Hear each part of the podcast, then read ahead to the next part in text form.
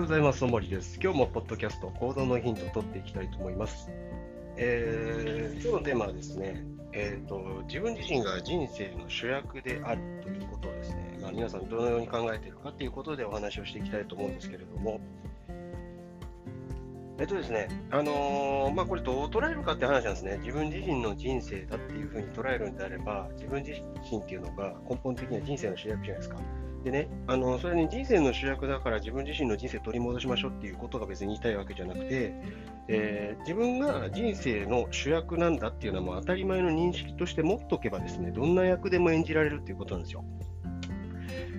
例えばあの今、幼稚園のお遊戯会とかでですね、あの前聞いた話ですけど、ピーターパンをやるとなった時にですね、やっぱりこう、えー、ピーターパンみんなやりたいじゃないですか。でみんながやりたいし、親も、えー、自分の子供に主役をやらせたいというふうなものがあるわけですよね。だから、ピーターパンが7人ぐらいいる、えー、お遊戯会があったらしいんですよね。いろんなピーターパンが出てくるみたいな。でですね、まあ、ちょっとこう、まあ、普通の物語から考えたら意味不明だなっていうふうに思うのと、なんか人生の主役イコール、なんかその、物語における主役じゃないといけないっていうのをなんか考えすぎなんじゃないかなっていうふうに思うんですね。で一人一人が自分自身の人生を歩んでるわけなんで、端的に言えばですね、ピーターパンに出てくるあの海賊の方にも海賊が主人公の人生があるわけだし、えー、わかんないですよ。あの、その他の連れ連れ合いのこの子分たちも、子分たちの、えー、海賊の人生があるわけじゃないですか。ということでですね、全部主役なんですよ。で全部主役なんであれば、別に誰が目立とうがとかってぶっちゃけた話、関係がないんですよね。で、誰でもそれをやれる可能性があるっていう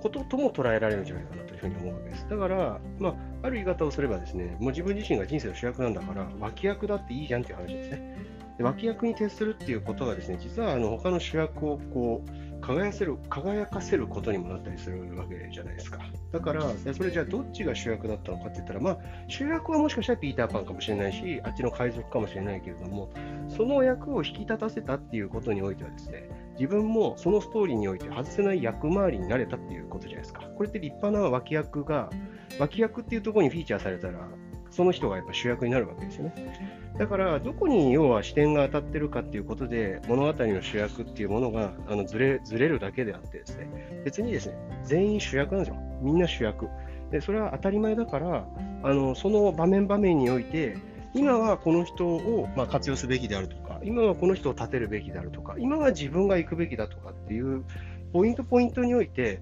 えまあ、活躍する人っていうのが、まあ、端的に変わってくるだけなんですよね。だから僕もやっぱり思いましたけど、僕はあのうんと自分の経歴の中では、バスケット部のずっとキャプテンやってきましたから、なんかそのキャプテンやるみたいなのは当たり前に思ってたんで、まあ、なんかそのやっぱキャプテンっていうことをずっとやり続けることによって、まあ、自分がですね結局、あのチームの代表としていろんなところに出ていくわけじゃないですか。なんとなくだから主役気分みたいなものは感じ取ってたんだけど、でその時にですね、まあまあ、運よくですね、まあ、僕があの、まあ、結構うまい方だったっていうのもあるわけですね。でこれじゃあ、下手くそなキャプテンだったらどうするかっていうことなんですよ。で、その状況が、まあ、僕が認証出てすぐってそんな状況ですよね。今まであのいろんなこうバスケットっていう、この限りにおいてですね、あと勉強するっていうことを限りにおいて、まあ、割と成績優秀だったんだけど、まあ、認証出てみればですね、まあ、ペーペーだし、何もできないわけですよね。そ何もできないっていう状態が今までの自分自身の人生の中においてあんまりなかったから、これこれどうしたもんかっていうふうにいろいろ考えていくわけじゃないですか。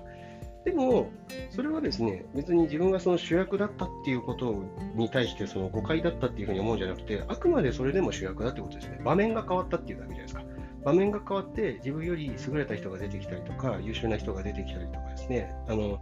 えー、教えを請いたいと思うような人が出てきたりとかですね、まあ、あとはもうもうちょっと立場変えればまた今度後輩ができてとかっていうふうに場面が変わってるだけなんですね。場面が変わってるけど自分が主役だっていう、その自分が主人公なんだっていうところに関しては全く変わらないわけですよね。でこの自分が主人公なんだっていうこの感覚を、まあ、取り戻すではないけど、僕はこれ認識だと思ってるんですけど、この認識さえ持つことができれば、自分は今何の役を演じればいいのかっていうことを適切に振る舞うことができるんじゃないかなというふうに思うわけですね。でこの自分が主役だっていう観点を失った状態で他人に合わすことばっかりやってると、えー、ある言い方をするとですね、自分が一体何者なのかっていうことが露呈なんか路頭に迷うわけですよね。で、まあ、僕の、えーと、今至ってる、えー、認識においてはですね、自分は別に何者でもないんですね。で、何者でもないんだけど、だから何者でもないから何者でもあれるっていうような感覚なんですけどね。まあ、感覚って言ったらあれだけど、まあ、でもね、実態の感覚とやっぱり一致するんですよね。それは何ていうかっていうと、そういうふうに思い込んでたら、だんだんそうなってきたっていうことで、感覚が追いついてくる感覚っていうのがあるわけですよね。ちょっと感覚っていう言葉が重複して分かりにくかったかなと思うんですけど、でもね、あのそういうことです。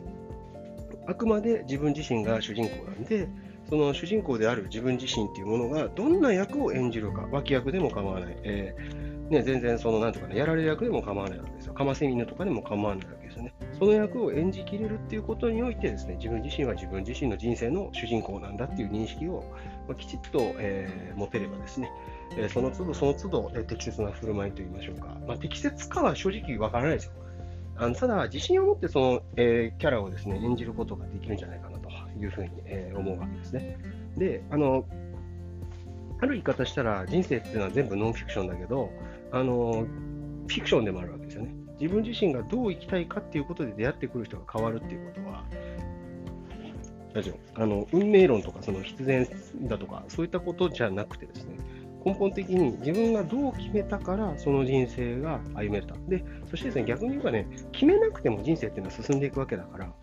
それ何が言いたいかというとですね、結局どう決めたかによって生き方が変わるんであれば、人生はフィクションと同じじゃないですか。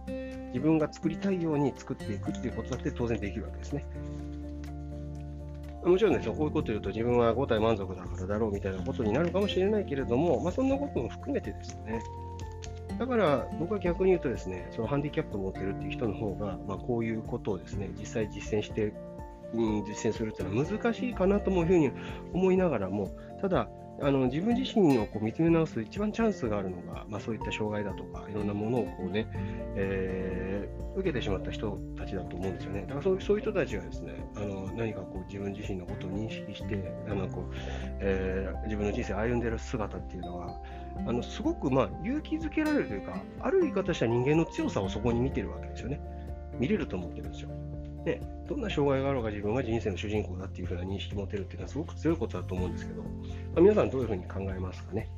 まあ、ぜひですね、ちょっと僕の今日のこの話ですね、皆さんどんな人生で役回りを演じているのか、で、その役回りを演じてるんだけれども、あなたがあくまでも主人公ですよっていう感覚を持てていますかっていうところですね、ぜひ、えー、振り返っていただきたいと思います。え